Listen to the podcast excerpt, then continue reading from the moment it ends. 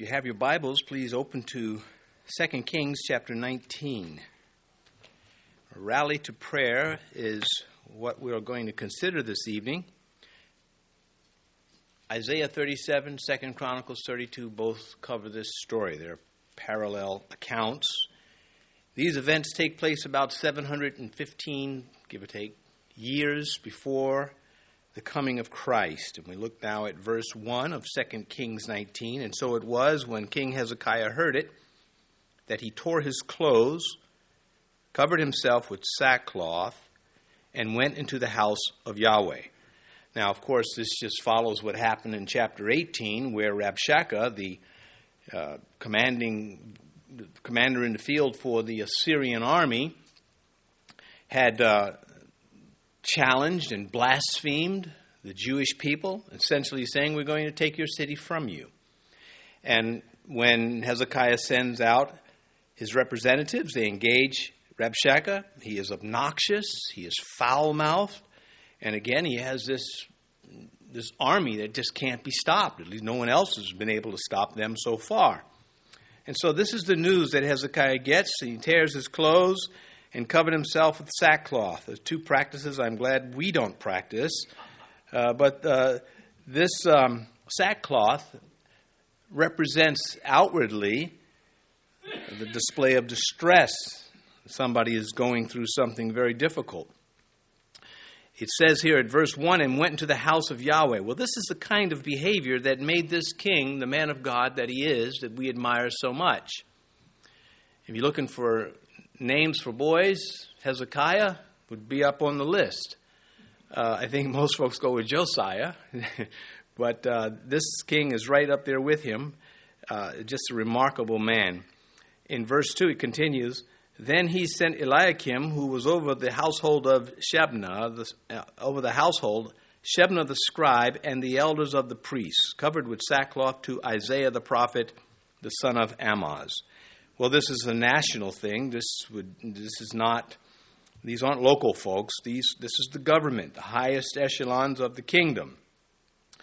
Now, God will send Isaiah later to Eliakim, declare how faithful he is, and Yahweh will call Eliakim his servant, my servant. And that's in Isaiah 22. In the same chapter, God will send Isaiah to this man, Shebna, declaring that he has self exalting pride and that he is arrogant, and God will deal with him. Shakespeare said, I charge thee, fling away ambition. By that sin fell the angels. Well, you know, Shakespeare is articulate. And he, you know, I'm not quoting him as though he's a Christian or as though it's scripture, but it is um, articulate. He's telling you what ambition can do if, if not careful, if you have the opportunity. Most of us don't get the opportunity that people up in the higher echelons of life get. The devil used self ambition to trap Eve. You might not, might not want to hear it, but it is, it's there. The promise of divine knowledge. God knows you're going to be like Him and have the knowledge of good and evil. And that's what began, you know, what do you mean? I, there's something to learn? And we all have to watch that we're not learning for the sake of learning learning to, to do the wrong thing with what we're learning and become arrogant in the process. and Eve wanted that self realization. She wanted to come into this divine knowledge. And uh, it, it got messy from there. Of course, Adam is no better. Not uh, picking on Eve at all, just telling it like it is, because God does. And the elders of the priest well, this is the leadership of public affairs and, and spiritual matters, the elders and the priests, the public affairs and the spiritual matters. And Hezekiah, as righteous of a king he is, he was too wise to dismiss the threat or succumb to it. He's going to stand up to this in spite of, in spite of all of the terror that surrounds it. That's the tearing of the clothes, the sackcloth, the going to the house of, of the Lord. And so he immediately goes to the house of the Lord and sends messengers to the prophet Isaiah, and he wants Isaiah to pray to God. Psalm 63, verse 2. So I have looked for you in the sanctuary to see your power and your glory. And well, That psalm, of course, talks about the beauty of God's temple. Here, Hezekiah has a practical approach. He is going to the present where the presence of God is, as far as contact goes, direct contact, as close as they could get, and he is going to appeal to the Lord there. I often like coming into the sanctuary during the week and just sitting in one of the pews and, and just talking to the Lord. Not that this puts me any closer to God, but, um, you know, we are human, and, and it certainly uh, lends a certain ambiance at times. Uh, you know, just could you pray on aisle three of Food Lion the way you could pray in certain other places? Uh, maybe if someone is chasing you. But anyway, um, the, to the prophet Isaiah. Now, Isaiah knows there's a national crisis. There's no way he's oblivious to this. The historian is, of course, putting in as many details as he can without, without too much. And so they send to him, and we'll get to that in verse 4, to pray. The king himself also will continue to pray. That will come out in verse 15, with more details about that. Suppose Moses did not have righteous men around him to fight evil and the evil forces that press on us. What if it was just Moses and he had not Joshua to send against the Amalekites? He did not have the two men that accompanied him on the hill. Exodus 17, verse 10. Joshua did as Moses said to him and fought with Amalek. And Moses, Aaron, and the man named Hur went up on the top of the hill. And we know they, they were all part of the spiritual war that took place. And we do the same thing when bad news comes our way. We, we, we know we call upon certain saints to join us in prayer. James 5:14 Is anyone among you sick? Let him call for the elders of the church and let them pray over him. And so there's um, uh, instructions in both New Testament and Old Testament alike. Verse 3 And they said to him, Thus says Hezekiah, This day is a day of trouble and rebuke and blasphemy, for the children have come to birth, but there is no strength to bring them forth. So, this is what they're saying to the prophet Isaiah. And Hezekiah is admitting that Judah has guilt, that uh, there has been apostasy in the land, uh, but he also is saying there's more to the story. And his reforms demonstrate that. Well, he tried to, as best he could, to get this stuff out of Judah and so he's saying, yeah, we're not squeaky clean. We, we have sin, but we also are fighting sin. And he also tried to break free from being a subordinate to Assyria. And the Assyrians came against him and took cities, all the fortified cities in Judah, and Hezekiah paid them off. Well, this is the second invasion, and he's not paying them off this time. He, he is determined to fight them. Where he says, there's, here in verse 3, there was no strength uh, to bring forth, he's talking about the reforms. He, he can't finish the righteous reforms if the Assyrians come and conquer the city. And so he's saying, we're trying to do the right thing, but how can we finish cleaning up Israel if we're going to be judged like this? This is um, a model response against deadly intimidation. Remember, this is, uh, this is emotional. The sackcloth, the going, this is very emotional for them. Their lives are at stake. Uh, the Assyrians are, go- are not going to treat Hezekiah well if they do conquer the city. But his optimism is not that blind, reckless kind. You know, sometimes, oh, God's going to do this, and God, we have no idea what God's going to do. Don't go writing checks that, you know, God is not endorsing. There's biblical example his humble approach. He never becomes presumptuous. In fact, again, he's laying out the, the, fact, the, the, the reality of it all that God has reason to not bless us. But he also says, but God also has reasons to bless us too. How, how is that stated in the New Testament? Where sin abounded, grace did much more. When we say sin abounded, we say, Lord, sin prevails over us, but grace much more. So his call to Isaiah here uh, to come pray shows where his confidence is. that it, it's going upward to God.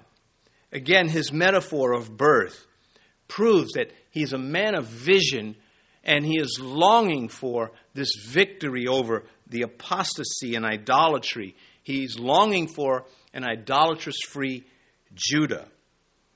Imagine if, you know, a pastor takes over a church that is just, you know, unbiblical. Again, you know, just doing stuff and he takes the church, he wants to clean it up. He's got this heart to just bring the word in that times of refreshing may come. And well, this is the case for this king who is a shepherd of the nation.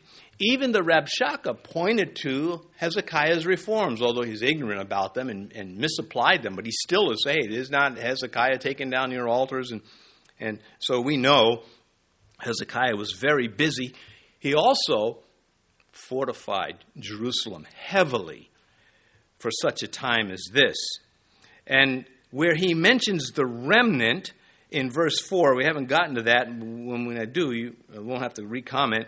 When he mentions the remnant, he is uh, suggesting that he has been paying attention to Isaiah's sermons. Isaiah, in chapter 10, mentioned the remnant of God's people and the benefit of Isaiah in this king's life was not wasted. Do I have people in my life that have influenced me for righteousness? And if I have, am I going to waste that influence or am I going to do something for the king with it, understanding that it is the king who brought them into my life? Because Isaiah is in the life of Hezekiah because God put him there. He had put Isaiah in the, in, in the path of uh, the father of Hezekiah, Ahaz, and he, was, he wouldn't trust God. And the prophet gave him every chance. Isaiah had been in the presence of many kings. Hezekiah, he is the one that I think does best with the influence.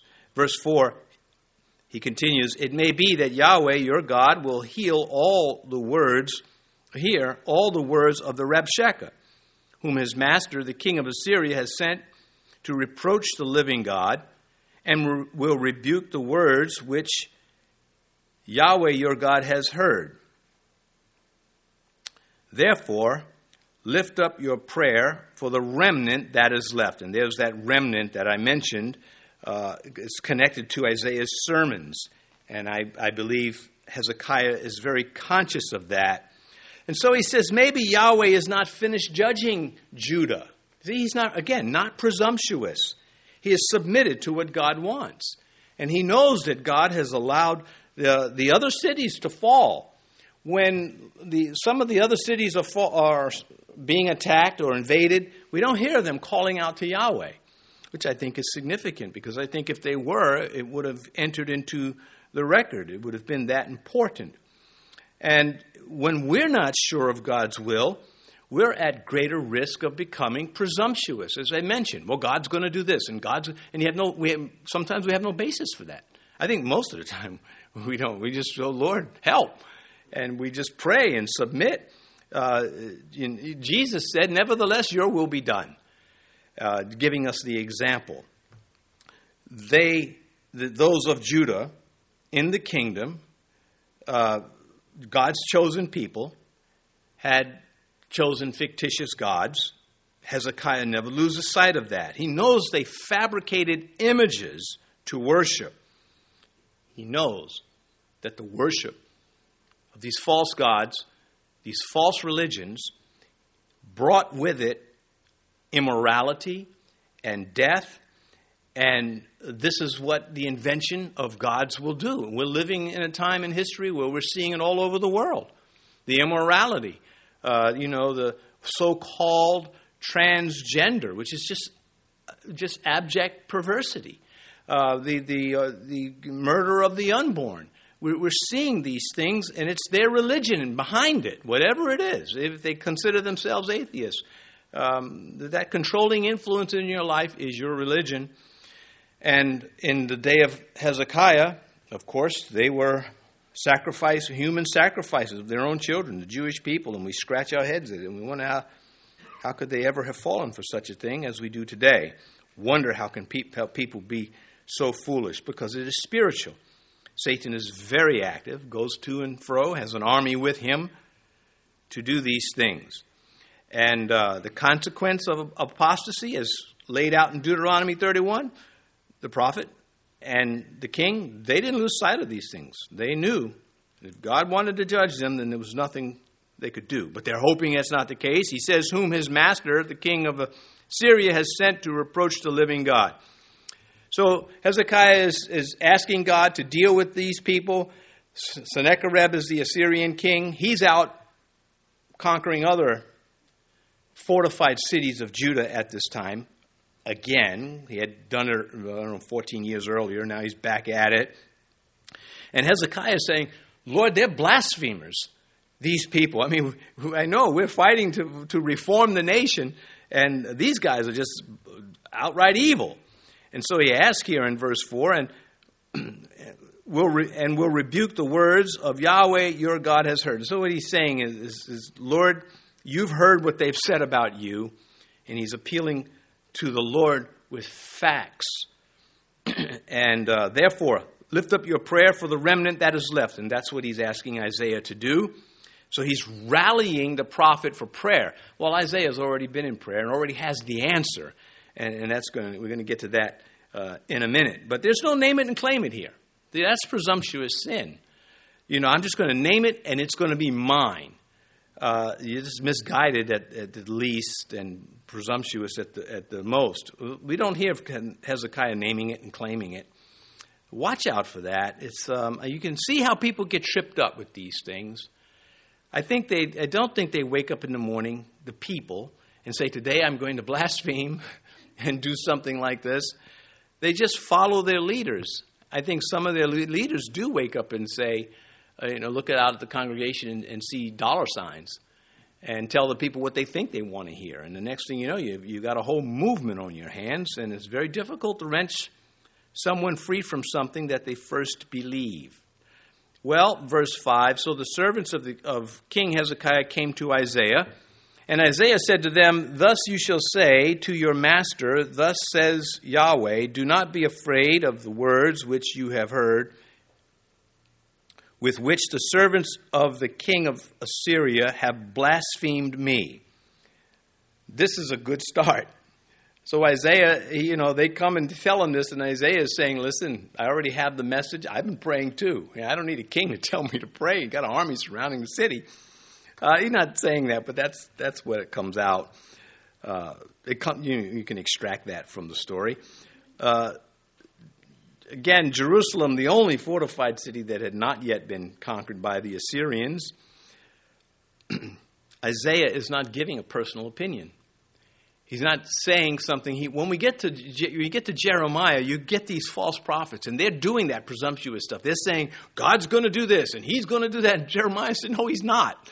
We're going to be going into captivity. That's what God said. And of course, they, they persecuted him for, for doing it. They do that today. If you tell some Christians, listen, that's kind of a kooky prayer. You have no right to pray like that. Oh, brother, you better jump in a foxhole. Uh, never mind what the Bible says. Their emotions have already decided the matter. Anyway, uh, he's ready with the reply. Well, news of Rabshakeh, his words circulated. They reached Isaiah too and he already has been with the Lord and has the instruction. He says, Do not be afraid of the words which you have heard. Well, that's what the king wants to hear. Consider the source. It's, it's the great prophet Isaiah. Well, if he says it, uh, then uh, that's going to be reassuring. Hezekiah is going to then, as leader of the people, take that and tell the people with it. Uh, tell the people. Second Chronicles 37, as I mentioned, uh, Isaiah 36, uh, 37, and, and Second Chronicles 32 have the parallel story. Here's what the king says to the people Be strong and courageous. Do not be afraid or dismayed before the king of Assyria, nor before all the multitude that is with him, for there are more with us than with him. Well, Isaiah told him first, Don't be afraid. And that's all he needed. And now he's connecting this to, you know, Elisha, you know, those who are with us are more than against us. Open the eyes of my servant. He's got it now. He is strong in the Lord at this point, and he's bringing the people with him, and they will not have to swing one sword. He continues in this sixth verse, uh, which, uh, with which the servants of the king of Assyria have blasphemed. Now, here's an interesting thing servants here in the Hebrew is a different word than servant in verse uh, 5, this one in verse 6. In verse 5, it is the typical word for a servant. But here, it is often translated a lad or a child, and uh, without insult. But the context here, contextually, this is disparaging. He's insulting. He's saying, those boys, those, those little foot boys of the king, those little lackeys of Assyria. That's how he's using it. I think the context makes it, that's why the, the, historian changes words. If he wanted to say they're the servants of their king, he would have used the other Hebrew word. But no, he, he calls those boys over there. Uh, I kind of like those human touches when they they're all over Scripture. It's just you got to you know dig for them. But when they when you get them, they glow. You know, it's like yeah, that's what I would have said. I'd call them punks too. But you know, that's why God didn't let me write scripture. You would have been in the flesh. It wouldn't have been scripture. It's like the writings of Rick, and they would be, don't read that. Anyhow, um, God knew they were blasphemous. Verse 7 Surely I will send a spirit upon him, and he shall hear a rumor and return to his own land, and I will cause him to fall by the sword in his own land. Uh, you know, God can lead us not into temptation, but He can also allow the wicked to be channeled into temptation. Just it's in Romans, it's other places, it's many places, but I'll just take the one that we might be most familiar with, Second Thessalonians. For this reason, God will send them strong delusion that they should believe the lie. Well, earlier because they didn't have the love for the truth. They want lies. Well, God's fine. You think lies are better than truth? Well, here's your lies. Because I'm not going to let you run the insane asylum. You will think you're running it. This is the sovereignty of God. Uh, you are either going to serve the Lord or you're going to serve the enemy. But you will not be sovereign. He is, and He alone.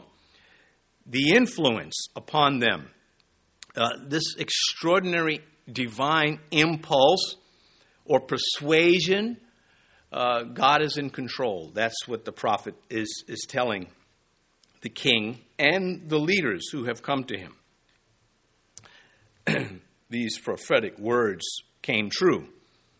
Sennacherib will hear of the defeat of his army, that we won't, we'll get to in verse 35, and return to Assyria.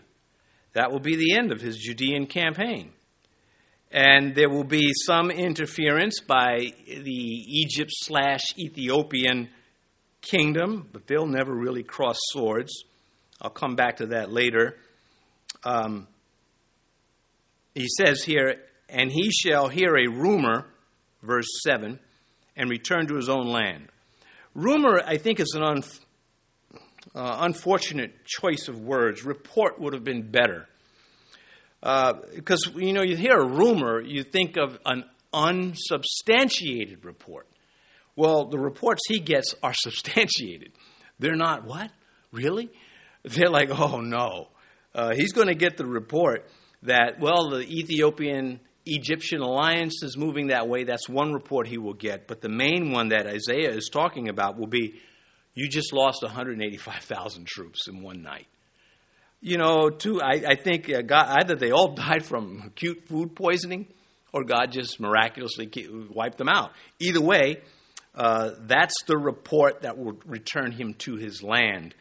We have other cases of this in Scripture, but uh, this uh, that's for future kings, future other events. Here with this uh, Assyrian army, it will it will put an end to their invasion. Um, that it's an angelic slaughter. And he says, And I will cause him to fall by the sword in his own land. And that's a, a, a and, and by the way. So God is telling Isaiah these things, and then he gives Isaiah a little more. Oh, and by the way, because that doesn't happen for another 20 years or so. He, the king gets assassinated, Sennacherib. Um, it, but you know, you just you trust the prophet Isaiah. It turns out right. We come back, we Christians look at this and say, look at that. If I were living then, I would be looking for this guy to die when he went back to Assyria. Would I say why Isaiah was wrong, even though Isaiah was right about the other stuff? Well, I would like to think I would say, well, if Isaiah said it, being the prophet that he was, I'm going to, that's what I'm going to believe. Because we do this with Scripture. If the Scripture says it, if I don't understand it, I'm still going to side with the Scripture and not against it. Uh, very easy to say to God, You promised. You know, and start quoting all these verses when the enemy rises like a flood, you know, and then you find out, you know, God is not answering the prayers you, the way you thought. You know, less God. I think God, God could say without guilt, you know, if I just took you home to heaven right now, I wouldn't hear a squeak from you in the line of complaints. so just trust me and, and do your job. And we have to, I think it is very good to try to keep our faith basic to the scripture. Otherwise, why bother? Why would you come out on a Wednesday night to hear someone talk to you about kings or some of the other books of the Bible unless there was a value to it? And God is the one that assigns the value. Well, verse 8, then the Rabshakeh. I always want to say that with music, you know, heavy bass or something. Uh, the Rabshakeh returned and found the king of Assyria warring against Libnah, for he heard that he that he had departed from Lachish. Well, there's the use of the word report again, heard, and, and it's not a rumor. It's the same Hebrew. Um, so I don't. Again, the translators are inconsistent at times, but very. You've got to be cautious in criticizing them because it's a monumental task, and, and they've done very well. In the end, we have a trustworthy document. Just the, dig, the deeper you dig, the more things you, you come up with, and then you have to settle them. Then you get set, you settle them and come back to well. Bottom line is it's, it's, it's correct. Technically, uh, rumor is a report. It's just used as an unsubstantiated report in, in, in our society as a rule. Well, um, where are we? Uh, I, I, again, here he says Rabshakeh returned and found the king of Assyria warring against Libnah. Well, this is, and Lachish, these are Judean territories, fortified cities. So Sennacherib's taken his forces to conquer them while Rabshakeh goes to Jerusalem. And it's all going to stop in a little while. Verse 9 And the king heard concerning Tirhakah, king of Ethiopia, Look, he has come out to make war with you. So he again sent messengers to Hezekiah, saying, Well, this um, Tirhakah is also called the, an Egyptian king, and history has both on him. Well, it's a, sort of an Egyptian Ethiopian kingdom. They provided a balance of power. They were a, a big army. At one point in the old in the kings, they have a million men on the battlefield that, that they can put on the battlefield. That's pretty significant. Even today, pretty hard for one side to put a million men. I think in the in the Gulf Iraq War, we put 400,000 troops uh, into Iraq. Well, this was a time before, you know, CH 51s and troop transport ships, and uh, pretty, pretty big force. So Assyria would not take lightly any thought of this army coming in their direction. When he loses the 185,000 troops, he will have no he, he won't have the the, the force to stand against the Ethiopians, and he's going to leave. He won't have force to stand against the Jews. Uh, and that's not his whole army. Again, that 185,000, he still has a very big army. Even though he loses them, they're just not in that theater of operation.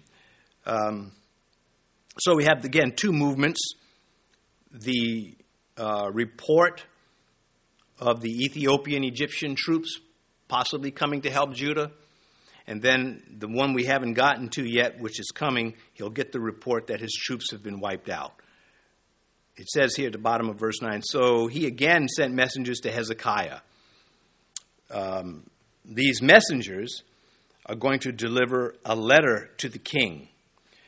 Uh, and now, verse 10 Thus you, you shall speak to Hezekiah, king of Judah, saying, Do not let your God, in whom you trust, deceive you, saying, Jerusalem shall not be given into the hand of the king of Assyria. So now we have again the voice of the devil through Rabshakeh. And he wants Jerusalem to fall. He's got a, like a, this, this, this hatred for Jerusalem. Uh, he's probably already thinking of you know the statue they're going to build for him in downtown Nineveh once he conquers it. And because it's a relentlessness, they will be pulled away, his troops, but then they will come back. And when they come back, that's when they get slaughtered. So you, a lot of little twists and turns here, but this is his response as he's as being pulled away. Uh, Thus you shall speak to Hezekiah again, verse 10 Do not let your God in whom you trust deceive you. Well, who says that all the time? Satan. Whenever the pressure's on, really on. You know, don't let God tell you Jerusalem shall not be taken. That's what he's telling these people. Don't let yourselves trust your God because he cannot stop us. And he knew Isaiah told the king, don't, don't fear this guy because they've got spies. Unfortunately, Jews passing on information. Verse 11 Look, Rabshakeh is still speaking. You have heard what the kings of Assyria have done to all lands by utterly destroying them and shall you be delivered? He said, Are you kidding me? Look at the facts and the stats. Everywhere we have gone, they have fallen. What makes you, what gives you the audacity to suppose that somehow your prayers are going to be answered? They were praying too. Hezekiah will acknowledge the fact that they have been conquering all the places that they have invaded in his appeal to God. And in that appeal, he appeals to God to make new facts. And, and God is going to do that. And so this propaganda is your God is no better than anybody else's God, although the Assyrian God is superior. Well, we hear that today. People tell us, what makes you think Christianity is so good? How come the other people say, I don't know, it's almost boring to hear them say it. But we have to, uh, hopefully, if the Spirit leads, we can help them with that if they let us. But some people, they're, you know, they're just adamant. There's nothing you can say. Uh, the ground could, you could part the Red Sea, and he still will say, well, it's just a scientific thing. Mars must have been lined up with Saturn or something. Anyway. Verse 12, he says, Have the gods of the nations delivered those whom my fathers have destroyed? And if you feel like you want to recite those nations, go ahead. Verse 13, Where is the king of Hamath? And he names the other nations. And so, and these were Syrian, uh, these are, Rabshakeh is Assyrian. Syria is a separate kingdom at this time. Modern day Iraq, that is ancient Assyria. Um, Nineveh is modern Mosul for by the Tigris River. Anyway, uh, their gods were impotent against our God is the meaning. And he insisted that prayer does not work, no matter the religion. And that is the voice of the devil. Verse 14. And Hezekiah received a letter from the hand of the messengers and read it. And Hezekiah went up to the house of Yahweh and spread it before Yahweh. And Hezekiah prayed, verse 15, before Yahweh and said, O Yahweh God of Israel, the one who dwells between the cherubim, you are God, you alone of all the kingdoms of the earth. You have made heaven and earth. Verse 16 Incline your ear, O Yahweh, to hear. Open your eyes, O Yahweh, and see, and hear the words of Sennacherib, which he has sent to reproach the living God. And so he takes, they read the letter to him, they give it to him. He takes that letter and he takes it to God. And he says, Here it is in writing. This is what they said about you and your people. This is what they're doing. And it, the king, is, his heart was always in the Lord's house. As in verse 1, initially he goes right to the Lord's house, and he, there he's inspired, you know, got to get Isaiah involved in this, and he sends to Isaiah. Something the other kings, not all of them, but most of them, refused to do, all of them in the north. They just didn't want to hear the men of God. He talks about the mercy seat. He talks about the fact that we have a monotheistic triune God, as we, we the Trinity, the, you know, the Godhead which distinguishes us from all the religions of the world. And the Jews were in habit of pointing out that Yahweh is the creator. Of everything you see, there's only him. And that, he makes it clear there's no other gods. They're all, you know, bogus. You can't help but love Hezekiah. In time of crisis, man, he's just leaning on his faith. And he does nothing else to win except pray. Well, he did fortify the city, but they never, you know, they never needed it. In fact, the Assyrians don't even get to put a siege mound against it, which is interesting because that tells us that their army was intending to do it, but was wiped out before it happened. Verse 17 Truly, Yahweh, the, the kings of Assyria, have laid waste the nations and their lands. And he's acknowledging, yep, the, the facts. Verse 18, because he's going to talk about other facts. And have cast their gods into the fire for they were not gods, but the work of men's hands, wood and stone. Therefore, they destroyed them.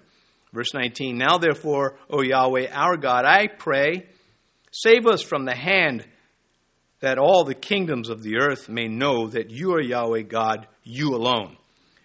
So, you know, again, he's a humble man. He's not saying, You have to save us. We're your people. I demand to be, you know.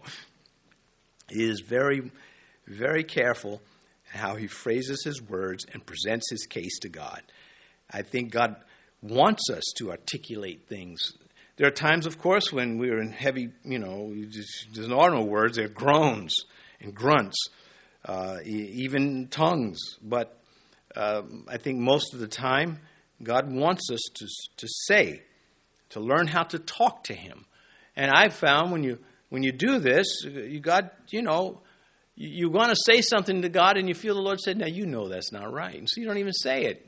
You say something better, something true. Um, anyway, there's no denying the overthrow of the false gods. There's no denying that the vanquished northern kingdom, who would not heed the prophets, have perished. Uh, this made Hezekiah distinct among the kings. Verse 20 Then Isaiah the son of Amoz sent to Hezekiah, saying, Thus says Yahweh God of Israel, because you have prayed to me against Sennacherib, king of Assyria, I have heard you. Isaiah is always bringing good news, is he not? How beautiful on the mountains are the feet of those who bring good news. Uh, you know, Isaiah said, A righteous man stops his ears. Bad news. I don't want to hear anymore. I, I can't fix it. Stop pouring this out on me. It's dragging me down. Uh, I, I like good news. I love good news. it's just hard to get sometimes. Well, uh, because you have prayed to me, he says in verse 20, against Sennacherib, king of Syria, I have heard you. What if he didn't pray to him? Well, we, have, we have no doubt what would have happened. We just look at the northern kingdom. That's what would have happened. But God had a man on the throne that was righteous, verse 21. May that be said about our homes that God has a man, or, you know, and I don't mean male necessarily, but God has his people there who will call upon him. Verse 21 This is the word which Yahweh has spoken concerning him. The virgin, the daughter of Zion, has despised you, laughed you to scorn, and the daughter of Jerusalem has shaken her head behind your back. So Isaiah said, This is what God says that She's thumbing her nose at you. Jerusalem is mocking you. That's the idea. The prophecy is in metaphor. and he says, This vulnerable little maiden whom you've come to abuse, she's going to laugh in your face. And he declares that the chosen people are laughing at the blasphemous invader. This is the faith they have. This is, you know, this is kind of, this is just Isaiah the prophet on the authority of God, saying, We're not going to put up with this. Um, so she mocks you because her God is stronger than your little fake gods. And Isaiah wanted to assure the kingdom that the Lord was with them. Well, John the Apostle did the same thing.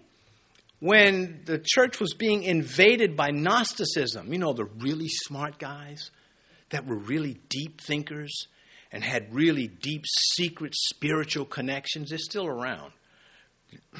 They just learned to be more sophisticated. That was the Gnostics. And they crept into the church and they did a lot of damage. And it's the fault of the people who listened to them over the apostles. Well, John says, These things I have written to you that you may believe in the name of the Son of God, that you may know that you have eternal life, and that you may continue to believe in the name of the Son of God. You're trying to encourage him. He says, I want you to be sure of your salvation. Stop it with this. Am I sure? Is there better stuff out there? Anything that messes with blessed assurance is not from God. God wants his people to know he loves them. It is your Father's good pleasure to give you the kingdom, Jesus said. I mean, the thief on the cross, Christ didn't say, you know what, let's, let's just talk about your messed up life and your ugly face. And, you know, she didn't do anything like that. And yet we've got all these deep thinkers that come along and complicate the whole thing.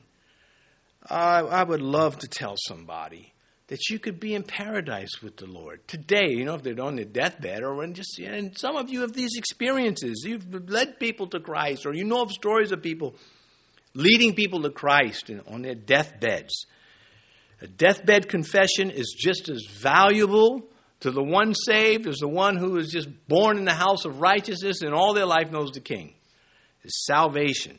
So, my point Isaiah wanted to assure the people to build them up, and we should want to do the same thing. But we can't do it by lying and, and, telling people false things, you know. Well, yeah, you know, you can be a Mormon and, and still, you know. No, you can't. And if there's anybody in heaven that was a Mormon, it's because the Lord knew a way around it, not us. And, uh, and that, that he will not undo his word. But he's got moves that we that are just beyond us. Abraham, you know, shall not the God of the universe do right? It just it just it's so simple, so simple. God is always going to do right. And when you can't figure it out, he has. But we are responsible to adhering to the scripture. And, and that's how it goes.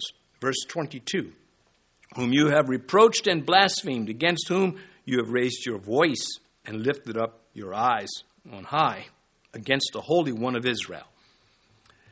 Well, Assyria would have scoffed at this until it was too late, and the angel wiped out their troops. God is trying to give all who are listening a theological education that they will not perish if they trust the Lord. But this phrase, the Holy One of Israel, um, this is peculiar to Isaiah. Hezekiah is using it. That means, again, he's been listening to the prophet. He has come under his pastorate. Even though he is king, when it comes to spiritual matters, as men go, Isaiah is king. And you see it coming out of his life. And here's an example of, of the use of this phrase, the Holy One of Israel. Second Kings, it's found once, right here. In the Psalms, it's found three times. Jeremiah uses it twice. Isaiah uses it 25 times. This is his, you know, he's just known to say this. And Hezekiah is using it in, in his prayer to, with God. And I think it's just a, a beautiful thing. So um, here he is. This is the word of the Lord which is spoken concerning the virgin daughter Hezekiah is listening to this, taking it all in. Verse 23 By your messengers you have reproached Yahweh and said, By the multitude of, your, of my chariots I have come up to the height of the mountains, to the limits of Lebanon. I will cut down its tall cedars, its choice cypress trees. I will ex- enter the extremity of its borders to its fruitful forest. And so this was the plan of invasion to strip the land of whatever resources they needed uh, to feed their army to build their war machines.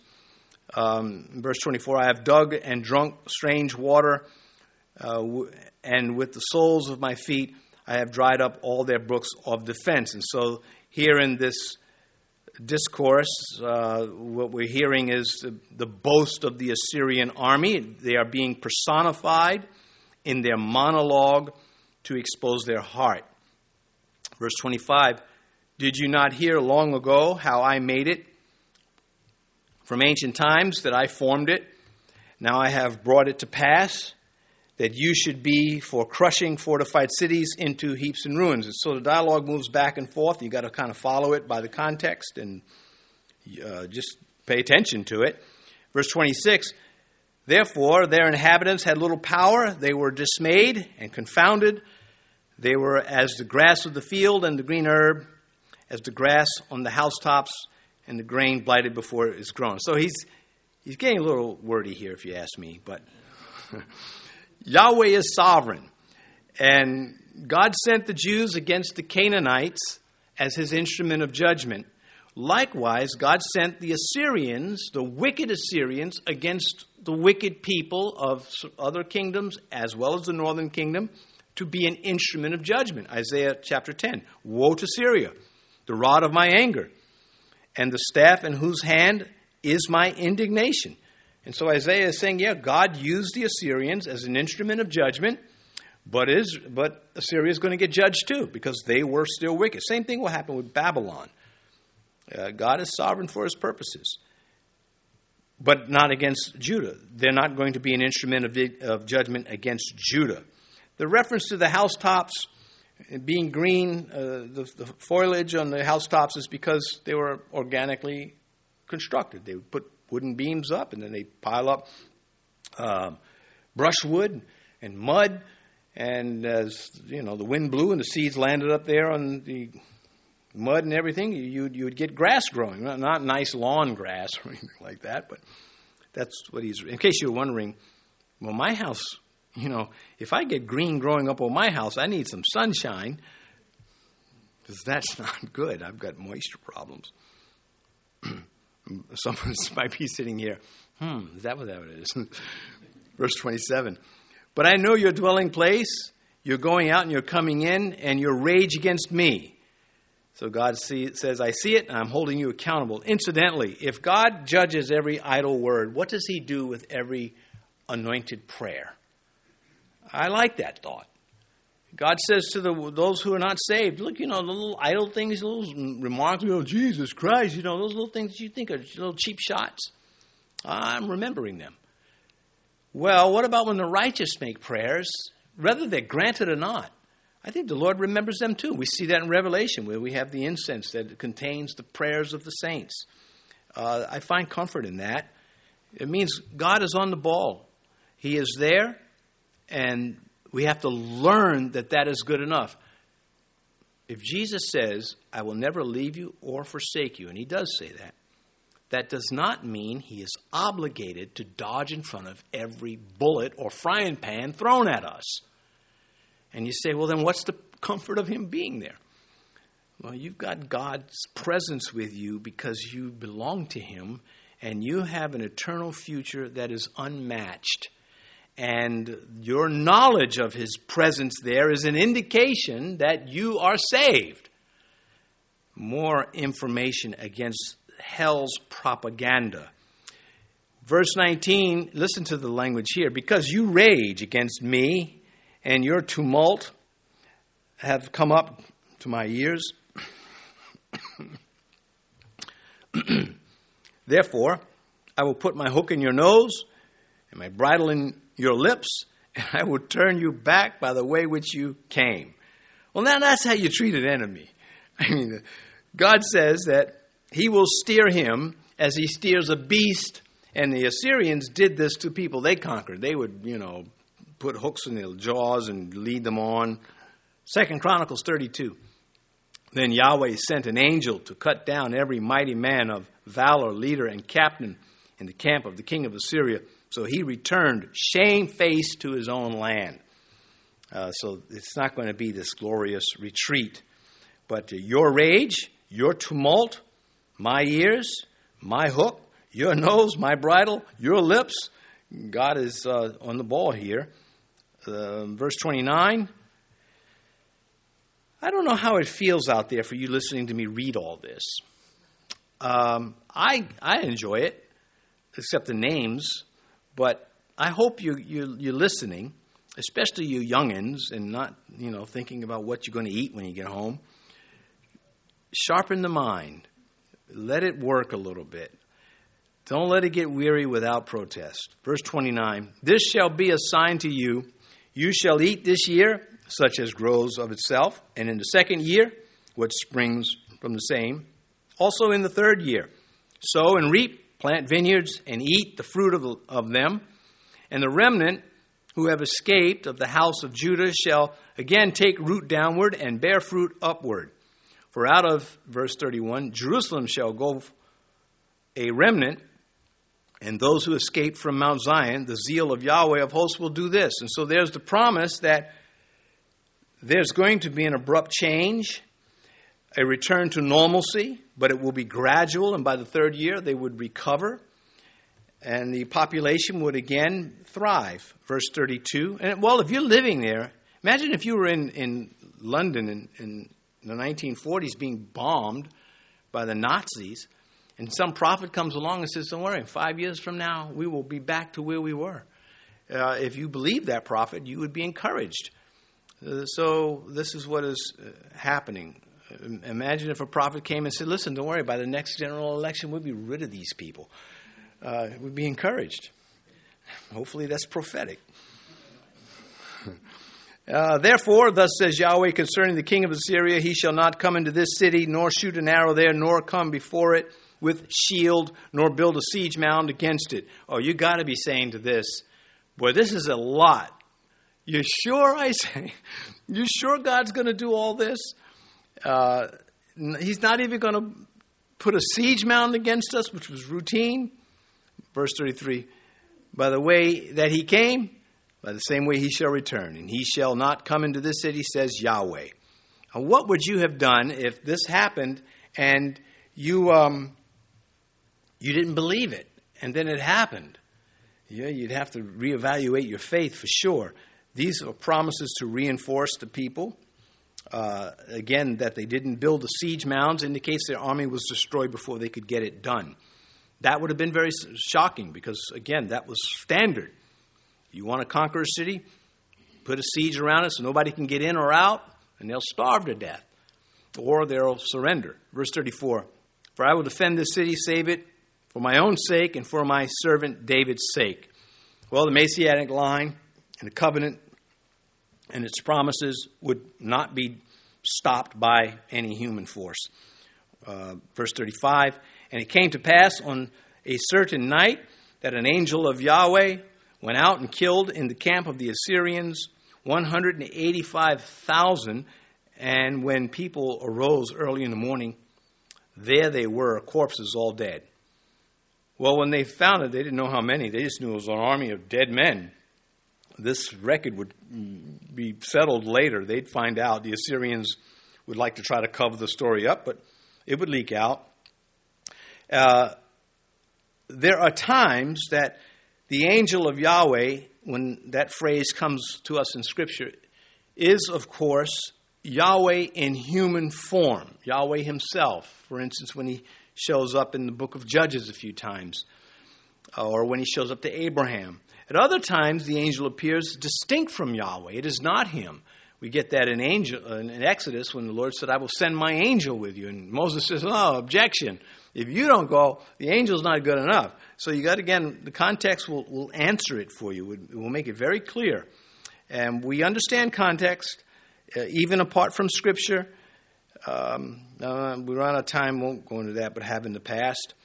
So um, here Yahweh appears um, an angelic, well, sends an angelic being to do his work.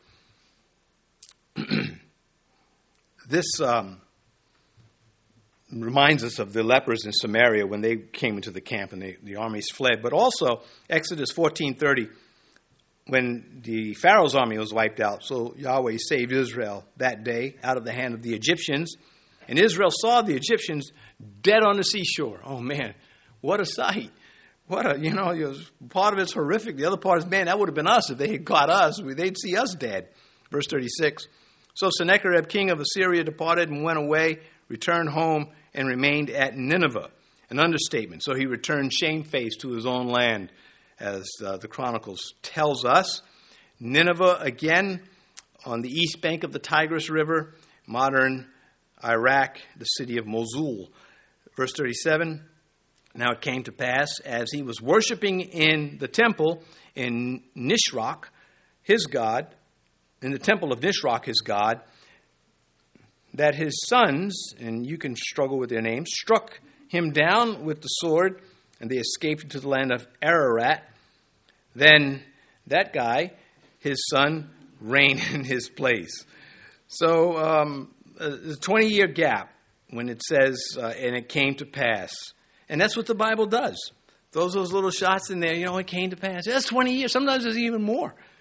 Um, the irony men go to the temples for sanctuary. And he went to the sanctuary, to the sanctuary, to the temple for, you know, to be safe with his God, and his own children kill him. Yeesh, sin. Well, let's pray.